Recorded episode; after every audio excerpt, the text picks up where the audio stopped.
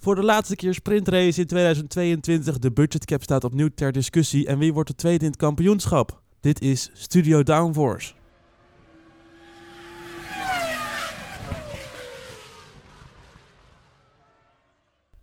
Hallo allemaal en wat leuk dat je luistert naar een nieuwe aflevering van Studio Downforce. De 31ste aflevering waarin we gaan vooruitblikken op de Grand Prix van Brazilië. Dat doe ik niet alleen, dat doe ik samen met Elias. Hoi Bram. Hallo, hallo. En samen met Lies. Hoi Bram. Hallo, ja, wat gaan we vandaag bespreken? We gaan dus vooruitblikken op de Grand Prix van Brazilië, de één na laatste race van dit seizoen. En we gaan bovendien voor de laatste keer dit seizoen een sprintrace houden. Eh, daarmee gaan we beginnen zometeen. We gaan beginnen met een voorbeschouwing. Normaal beginnen we met een nabeschouwing. We doen dit keer een voorbeschouwing. Daarna hebben we de Grindbak Talks en het geruchtencircuit sluiten we deze podcast aflevering mee af. Elias, kom maar even door. Eh, waarmee? Nee, dat weet ik tuurlijk wel. Dat We weet je gaan toch wel. Lekker weer Ja. onze sociale media promoten. Wij hebben namelijk een Facebookpagina. Wij hebben Twitter. Wij hebben LinkedIn. En je kan ons volgen op Instagram op studio.downforce. Je kan ons ook volgen op Spotify. En dan krijg je de nieuwste afleveringen binnen van Studio Downforce. Nou, mooi, klinkt goed. Laten we gelijk beginnen.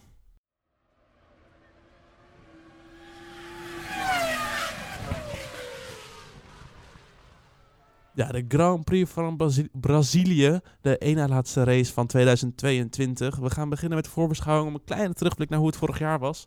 Nou, vorig jaar was deze race, race ook een sprintrace, hè, Elias? Dat klopt inderdaad. En er gebeurde genoeg.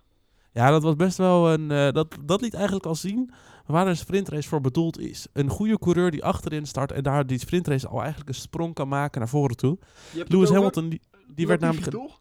Hm? Je hebt het over... Oh, ja, dat was, we, nee, we het over Maaspin. Die deed toen nog mee. Die deed toen nog mee. Nee, ik, ik heb het natuurlijk over Hamilton. Die eh, behaalde met de overmacht Pol destijds op vrijdag. Alleen die werd gedisqualificeerd omdat Verstappen even aan zijn achtervleugel zat. En daar toch wel zag dat er best wel wat ruimte tussen de achtervleugel en de DRS-flap zat. Oh, Eh, hij werd Disqualif ja, zo ging dat, Lies. Eh, hij werd gedisqualificeerd, moest achteraan starten, Hamilton. En eh, in die sprintrace maakte hij ongeveer 15 plekken goed. dat is best wat. En eh, vervolgens kon hij die snelheid ook omzetten in race-snelheid. En eh, kon hij Verstappen inhalen, wat nog bijna een ongeluk werd. En eh reed hij zo naar de overwinning toe, wat uiteindelijk ook wel een belangrijke stap was eh, om nog iets van zijn kampioenschap te maken. Eh, nou, heel snel, Elias en Lies, wat vinden van het circuit? Fantastisch circuit. Een van de betere, hè? Op de kalender vind ik ook wel. Ja, een van mijn favoriete races. Ja, Ja, op- altijd wel. Op een of andere manier is er altijd wel actie hier.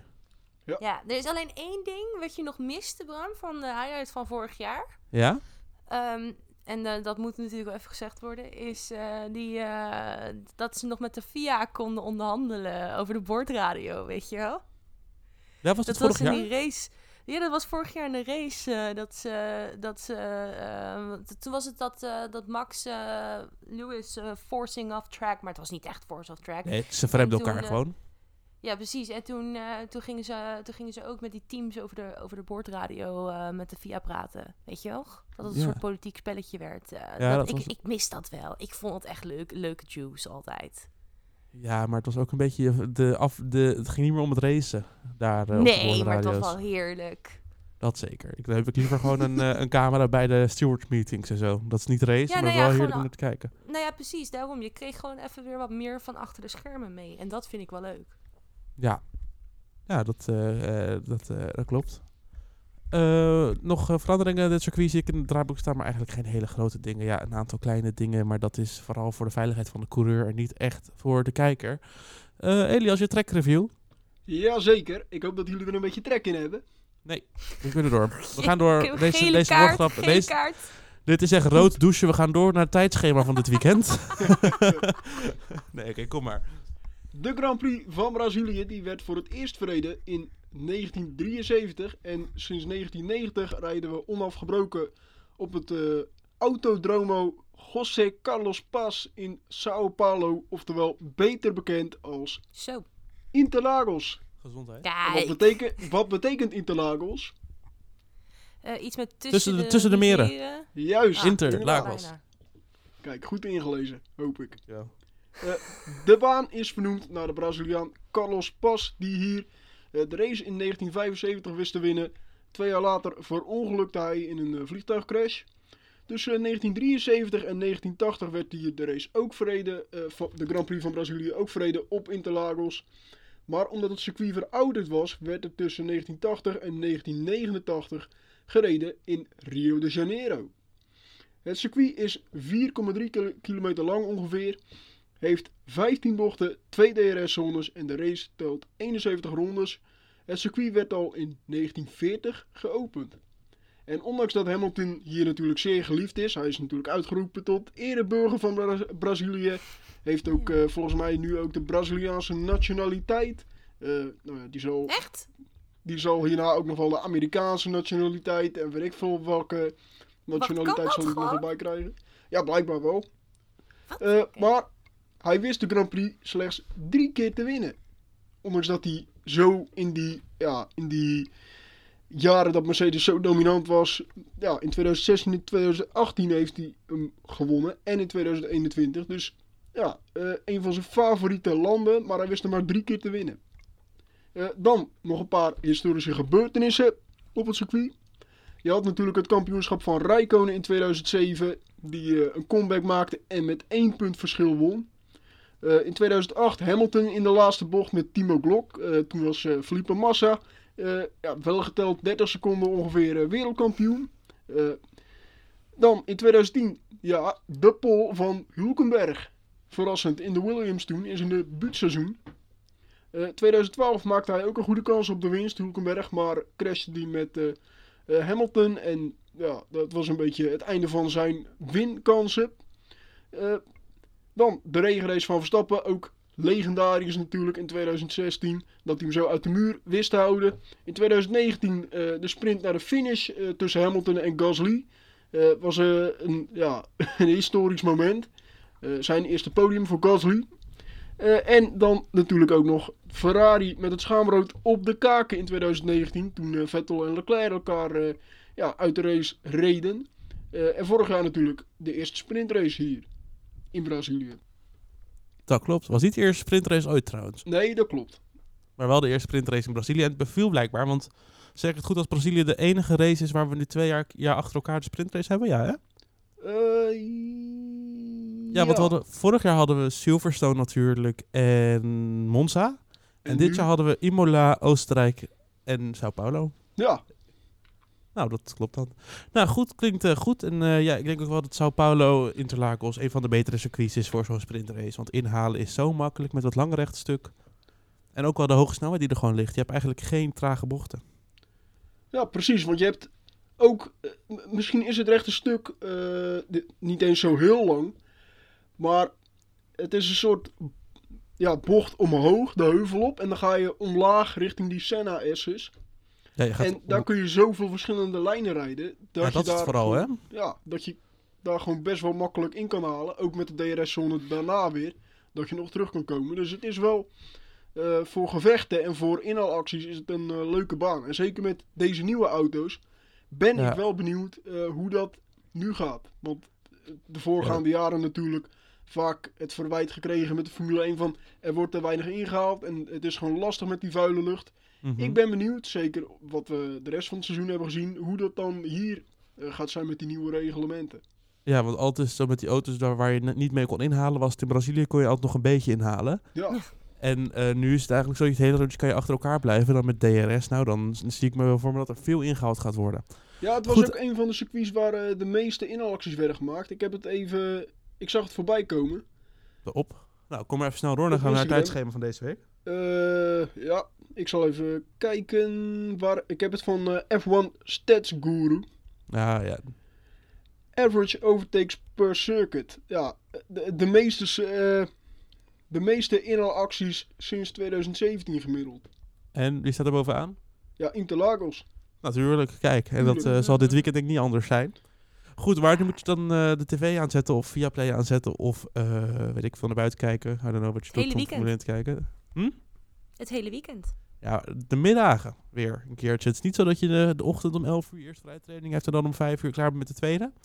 Want eh, de 11 november, dus dat is, eh, nou, dan mag je en met je lampionnetje lopen en in de tussentijd Formule 1 kijken. Van half, half vijf tot half zes is de eerste vrije training en de kwalificatie is van 8 tot 9.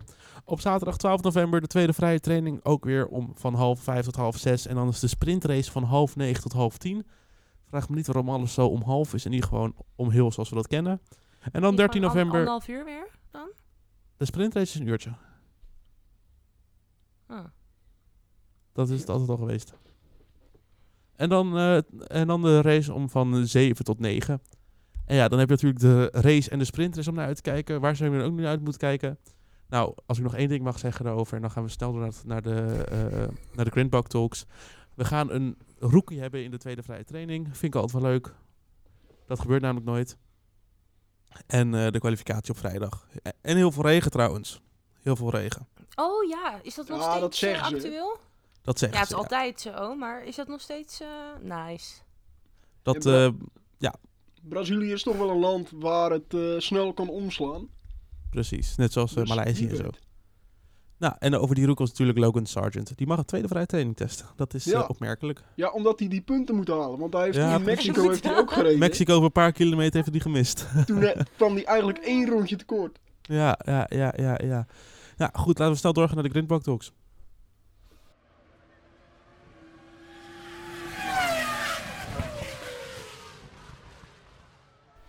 De Talks. Ah, hij blijft, hij blijft zo heerlijk, Bram. Ik eh, denk dat het wel eh, nog twee keer is. Nu.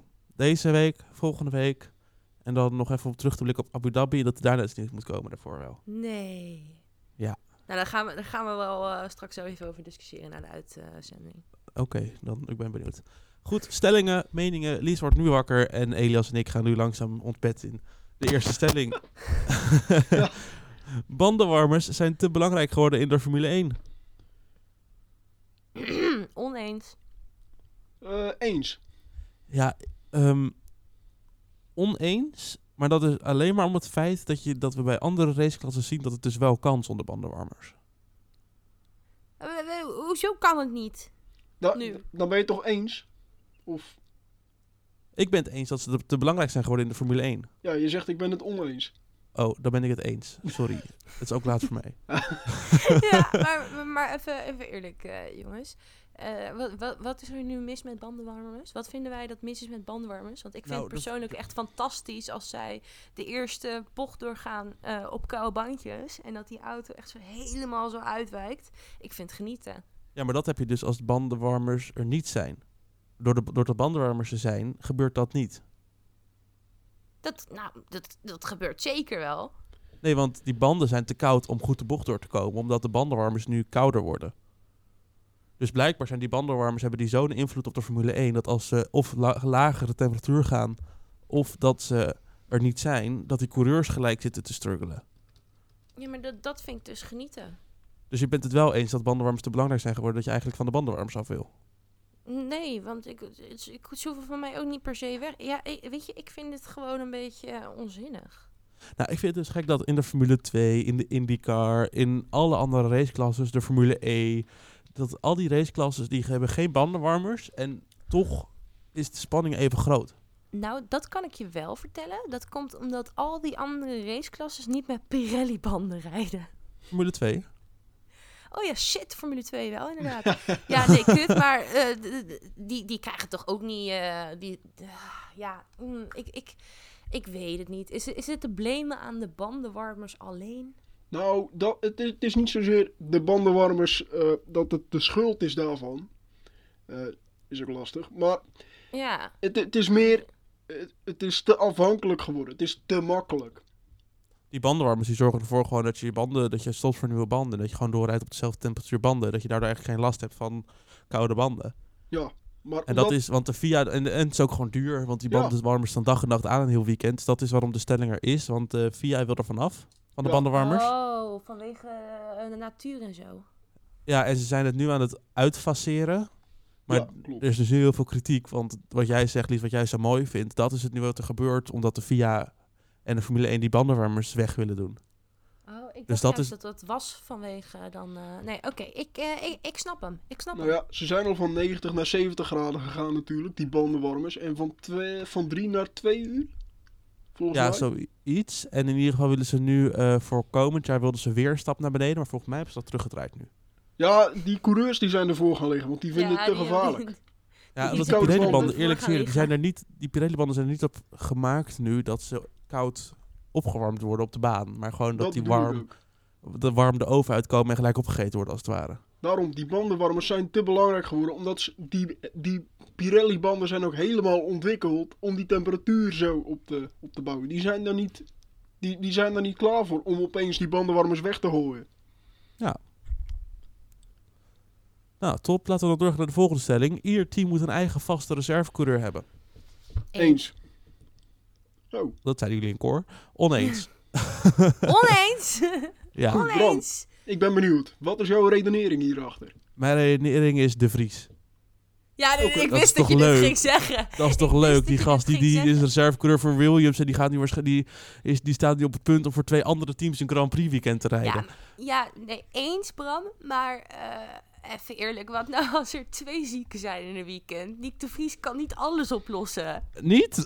En volgend jaar heeft hij een stoeltje, dus dan hebben we geen Nick de Vries meer die zomaar even in elke auto kan instappen. Ja, ik had het van tevoren voor de aflevering al een beetje met Elias erover. Eigenlijk is dit alleen maar een probleem van eh, de Mercedes, eh, Mercedes motoren. Voornamelijk Mercedes. eh, Want je hebt bij een, Red Bull, ja, Red Bull en Alfa Tauri, maar die hebben dan Lawson, die hebben, Die hebben er zat.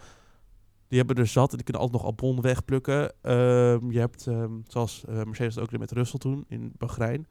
Bij Ferrari heb je natuurlijk Giovinazzi bij Ferrari, eh Fittipaldi bij Haas en eh, nu die Theo Pourchaire bij Alfa Romeo. ja. Het is alleen bij de Mercedes motor heb je nog Aston Martin, die heeft jouw favoriet Elise Hulk nu en volgend jaar Van Doornen.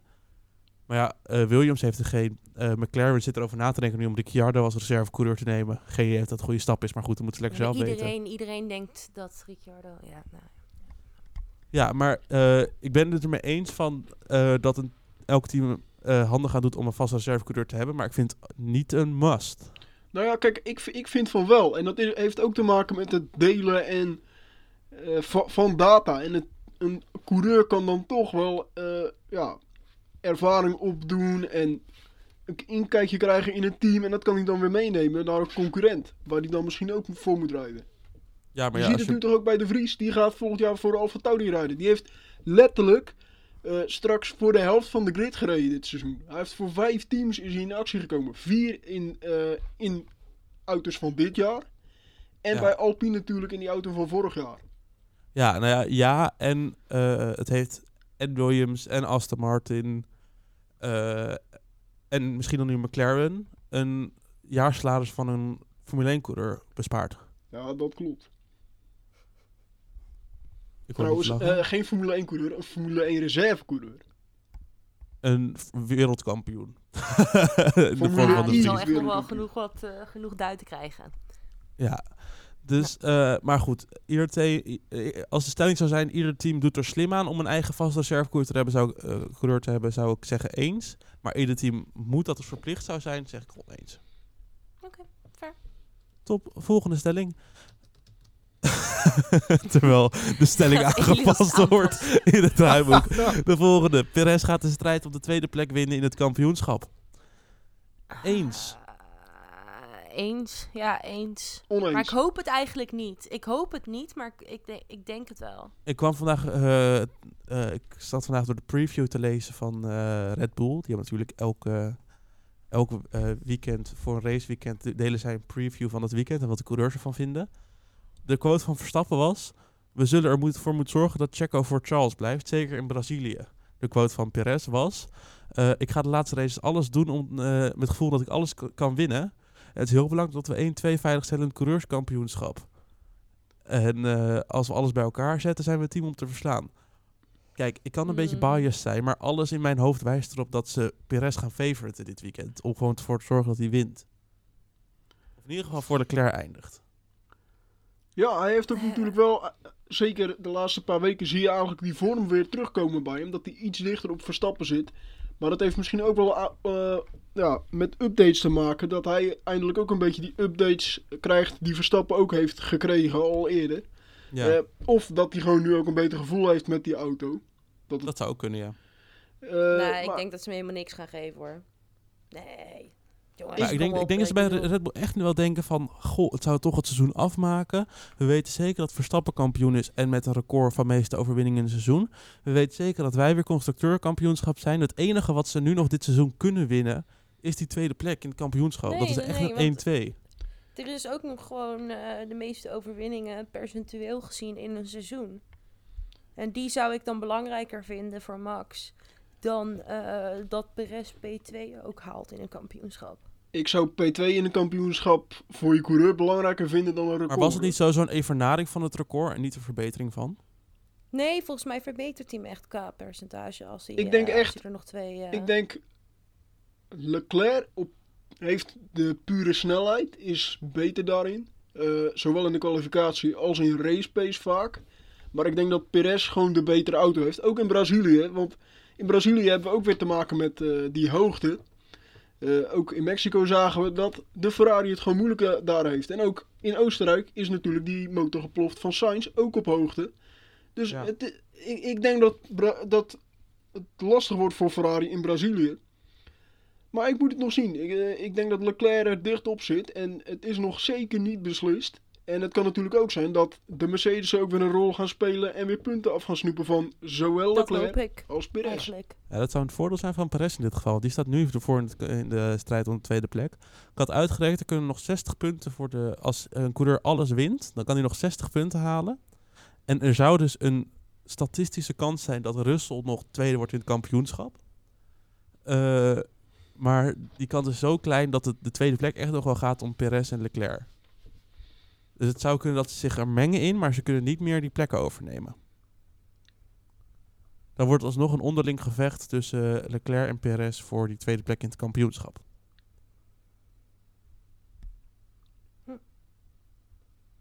Goed, next. Even lang stil. Dan de laatste, een openstelling. Voor welk team moet Ricciardo gaan in 2023?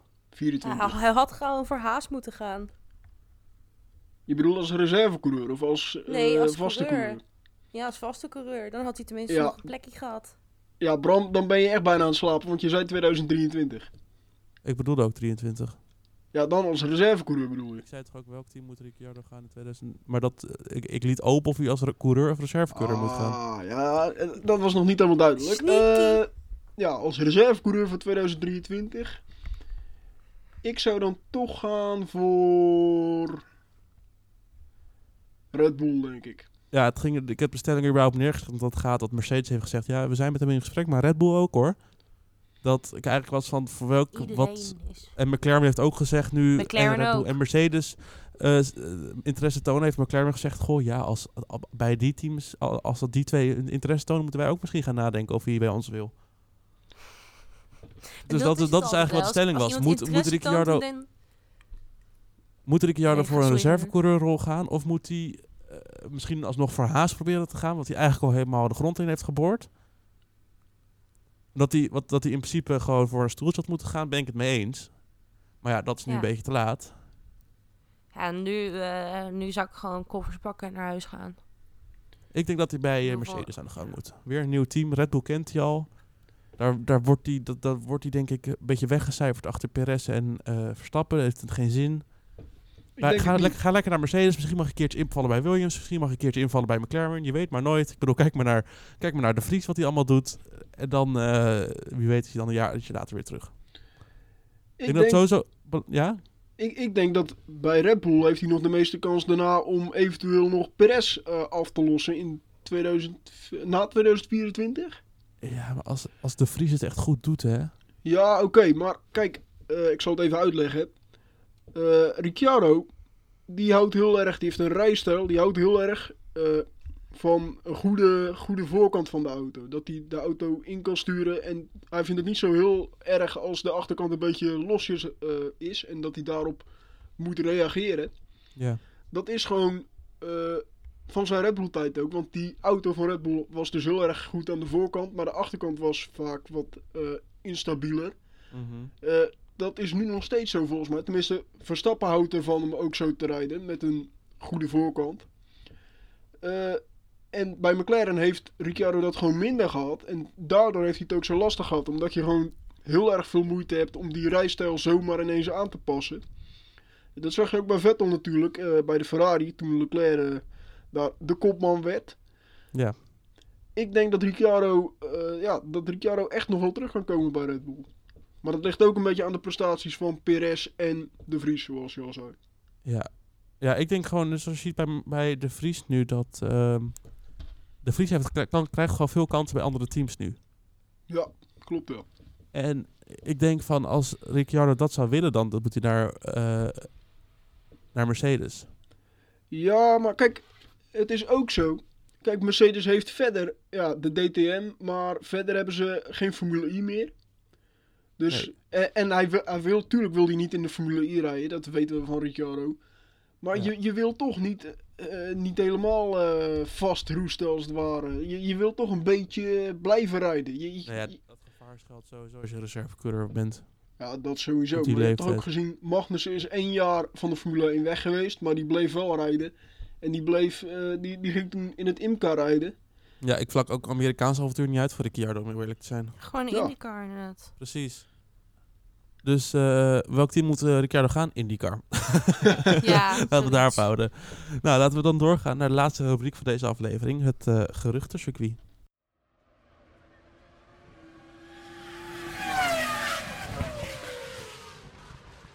Het geruchtencircuit. Lies, ben je er klaar voor? Oké. Ja, nu- Elias, ben je er klaar voor? Nu wel. Ja, ik ben er voor. Ja, ja, ja, ja, ja.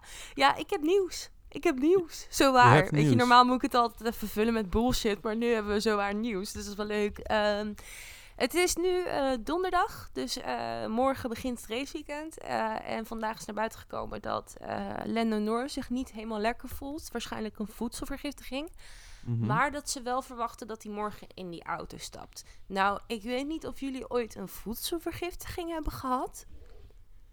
Eh, nee, maar dat is niet in een dagje opgelost. Nee, volgens mij zit je dan echt minstens drie tot vijf dagen wel op de plate, toch? Ja. Dus, eh, nou ja, eh, in ieder geval, wij zijn deze podcast aan het opnemen. En wat gebeurt er ondertussen? Ja, onze one and only hero. Nou ja, oké, eh, van de twee dan. Hulkenberg. Nick de Vries. Nee, Oh. nee, nee, nee, nee. Nick de Vries is eh, in het pakje van Norris even het stoeltje aanpassen van die McLaren. maar ook in, het, in de auto, in de, in de, in, in de outfit van Norris. Ja, maar ze zijn ook, dus, eh, die, die- die zijn waarschijnlijk net zo klein samen. Ik zie het inderdaad gewoon letterlijk met rug nummer 4. Ja, maar dat scheelt niks hoor qua centimeters. Die zijn beide 1,60 of zo. Dus dat... Dit is echt als je eh, career mode speelt in het Formule 1 spel en een nieuwe coureur aantrekt, maar er wel de nummer van de auto houdt. Ja, maar dit- is toch bizar. Is dit, dit is toch een, een wereldrecord op zich al voor hoeveel teams? nou, oprecht is dat volgens mij, want hij heeft dus na Abu Dhabi gaat hij ook nog voor Alfa Tauri rijden. Het is toch bizar wat die vindt. Nou ja, in ieder geval, eh, ik, ik, eh, het lijkt me prachtig, jongens. Ik, vind- kijk, weet je, ik, ik vind Norris ook een held, maar dit is toch wel weer... Ja, het zou wel voor wat vuurwerk kunnen zorgen, zeg maar. Moet je voorstellen dat Eh. hij dan Ricciardo van de baan rijdt, gewoon qua tempo en snelheid, hè? Ja, nee, dat, Gewoon Ricciardo helemaal zoek rijdt. ja, dat zie ik nog best wel gebeuren. Maar in ieder geval gaan we niet te lang over door. Ehm, we hebben het vorige week heel lang gehad over de boycott van eh, Red Bull naar Sky Sports toe. Ehm, dat, waar kwam het op neer? Eh, Sky Sport was een beetje biased eh, in hun berichtgeving. En dat is eigenlijk, ja, waarom vinden wij dat kut? Dat vinden wij kut omdat eh, voor de Formule 1 die geen broadcasters, de landen die geen broadcasters sturen naar de Formule 1, die krijgen automatisch Sky Sports te horen. Dus daar hebben we ons eh, best wel druk om gemaakt, vorige podcast. Heb je dat nog niet gehoord, dan kan je echt 40 minuten naar, de, naar dat luisteren. Dus eh, ja, ik zou het even checken. In ieder geval, ehm, ze werden geboycott. Dus Max wilde niet meer met ze in gesprek en met Sky Sports. En op een gegeven moment Bull ook niet meer. Ehm, nou is eh, de directeur van Sky Sports in gesprek gegaan met Bull. En eh, er schijnt ook al inmiddels weer wat, wat vrede, ja, weet je wel, eh, wat, wat officiële vrede te zijn. En ja, er is nu natuurlijk maar één ding waar we ons nu op verheugen. Hè? En dat is de nieuwe notebook-aflevering van, van Ted. en hoe nep, nep gemaakt poeslief die gaat zijn. Ik, ik ga echt met popcorn zitten kijken, denk ik hoor. Lekkere... po- Heeft hij eigenlijk eentje gemaakt naar Mexico? Eh, weet ik niet. Ik, ik volg hem eerlijk gezegd niet echt. Dus ik, Nee, ik zou niet. dat niet durven zeggen.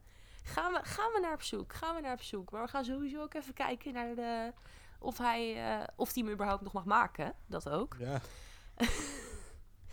En eh, nou ja, dan nog eh, twee, drie, twee dingetjes. Twee, drie dingetjes. Tweeënhalf, tweeënhalf. Ehm ik weet dat jullie een beetje budgetcap moe zijn. Maar ik moet echt nog even nog, nog een klein dingetje vermelden. Ehm, de budgetcap in 2023 die, eh, wordt iets hoger dan verwacht. Eh 155 miljoen euro. Iets hoger, ja. Ik, eh, ik had echt mijn woorden anders moeten kiezen. 155 miljoen euro.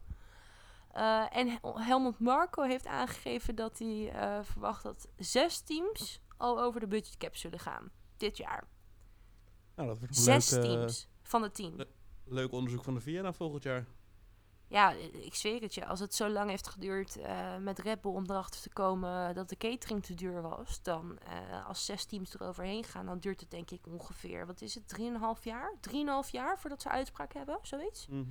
Dus dat, dat wordt nog wel Ja, wat. Eh, nou ja, weet je, ik, ik vind het ook wel weer, ja, ik, ja. Het is dat ik het geruchtencircuit doe, maar af en toe denk ik echt bij mezelf, eh, sommige mensen zijn volgens mij gewoon een beetje olie op het vuur aan het gooien. Nou, dit, dit is het geruchtcircuit ten top, hoor, om heel eerlijk te zijn. Ja, I, I love Ja, it, I ja. love it, weet je wel. Daarom doe ik het ook. Alleen, eh, ja, nu ben ik een beetje moe. Dus eh, ja, ik ben budgetcap moe, in ieder geval. Dat mag. Ja. Tot slot nog een klein dingetje. Alfa Tauri wil en gaat in 2023 minder gebruik maken van Red Bull onderdelen. En ik heb het idee dat dit wellicht te maken heeft met een eventuele overname die we ook horen in de pers. Volgens de eh, mannetje, de hoofd van Vierkop Performance van Alfa Tauri, is het vooral omdat gewoon Red Bull een hele andere filosofie heeft. Het is een beetje alsof je een Mercedes onderdelen Ja, op een winnen. Ferrari gaat zetten en dat dat niet Ferrari sneller maakt. Ja, precies. Nou, ik, ik zou... Nou ja, oké. Nou, dus, Dat is ook weer een Dat, voor mij was het vooral gewoon dat, dat de onderdelen van Red Bull laat binnenkomen, dat de informatie over die onderdelen laat binnenkomt. En dat daardoor Alfa Tauri niet altijd voordeel houdt uit de onderdelen van Red Bull. Nee, maar het is toch ook niet de bedoeling dat zij daar voordeel uithalen? Of ligt dat nou Ja, waarom zouden ze anders die onderdelen eh, krijgen? Ja, oké. Eh, ik denk, ik, ik zie Alfa Tauri toch altijd wel een beetje als in favor of Red Bull, weet je wel? Dat zij niet zoveel te willen hebben en te zeggen hebben. Ik denk dat het gaat veranderen. Even kijken. Ik zie nu eh, Elias. eh Elias wil nog wat zeggen? Ja, ik heb nog iets te melden over Alfa Tauri en Nick de. Vries. Het zal dus waarschijnlijk niet gaan eh, om een racezitje voor, eh, voor dit jaar nog. Maar hij is ook al gespot in Alfa Tauri kleur- kleuren. Maar dan ook nog zonder stickers. Wel in de kleuren van Alfa Tauri, maar zonder stickers. Omdat hij natuurlijk nog eh, een link heeft met Mercedes dat hij daar nog onder contract staat. Eh, dus hij heeft waarschijnlijk al zijn, eh, zijn racepak ge- gepast, zijn zitje aangemaakt daar. Want ik zie hem in de auto zitten van eh, Gasly. eh. Echt, eh, met de monteurs is erop. Is toch dit, is dit ook in Brazilië? Of eh, is je Weet gewoon... ik, weet ik niet zeker. Er sta, er Is deze jongen Kan gewoon het niet. hele, hele paddock afgaan? niet. nee, maar, nee, maar ik zie wel de locatie erbij staan, Autodromo de Interlagos. Dus Wat het, is, fuck? het zou Die is gewoon-. Die zit toch net niet met zijn Alfa pak in de auto van Norris? Deze speelt gewoon... Ja, maar echt, die heeft een bingo kaart bij zich. En die wil ze alle tien gewoon nog af, hoor, denk ik, voor het eindseizoen. Ja. Jeetje, Ja, nou ja. wat een held. Hij zit natuurlijk wel al in de auto van Gasly. Dus die zijn hem gewoon aan het voorbereiden voor, eh, voor eh, Abu Dhabi. Ja, die snap ik wel. Maar eh, ja, dit, dit, In ieder geval als, voor hij, de- als hij in de McLaren Ja. rijdt het weekend, kan je me echt wegdragen. Dat lijkt me ook wel weer... De, Ja. de- dan echt... Dus, dat is toch bizar, jongens. Ja, Zou wel dat mooi bizar zijn, want hij is daar natuurlijk ook eh, junior coureur geweest. Ja, dat is nog weggestuurd toch uiteindelijk? Ja. Weggegaan. In, in de plaats Ja, van Norris. Ja, Weg, door Norris. weg, weggestuurd Ja. volgens mij, hoor. Ja. Nou, dat is in ieder geval voor dit weekend. Heb, heb je nog Ja. dingen, Lies, of was dat hem? Hè? De- nee, dit was hem, dit rusting. was hem. We houden het een keertje zo waar, een soort van kort. Zo, nou, dan laten we hem ook snel maar afsluiten, deze aflevering.